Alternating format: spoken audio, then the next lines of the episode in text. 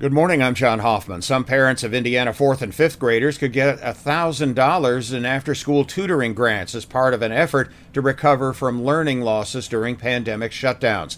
The money was approved during this year's regular legislative session.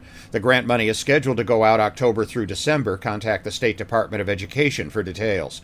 The school board in Uvalde, Texas has voted to fire school police chief Pete Arredondo over the response to the May school shooting spree that killed 19 students and two teachers. A state report blames not just Arredondo, but all the responding agencies for poor communications and slow response to the gunman, who was finally killed by police 90 minutes after he entered the school.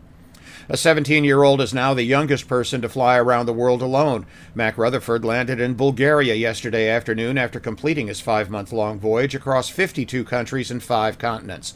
The British Belgian national at one point was the youngest licensed pilot in the world at the age of 15. His latest solo trip earned him two Guinness World Records. Baseball, the White Sox won at Baltimore 5 to 3. The Cubs beat the St. Louis Cardinals at Wrigley Field 7 to 1. The South Bend Cubs lost at West Michigan 2 to 1. Hall of Fame NFL quarterback Len Dawson has died at the age of 87. Dawson led the Kansas City Chiefs to a title in the 1970 Super Bowl against the favored Minnesota Vikings. He was also a broadcaster in Kansas City for many years after his playing career. I'm John Hoffman on Sunny 101.5.